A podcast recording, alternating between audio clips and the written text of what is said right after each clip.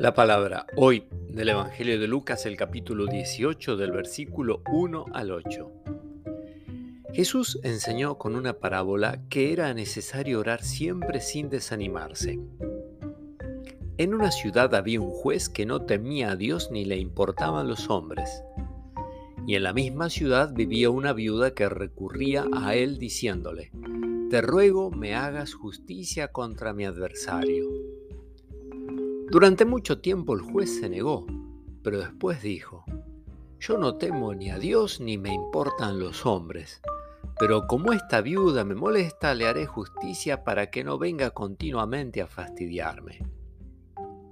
Y el Señor dijo, Oigan lo que dijo este juez injusto.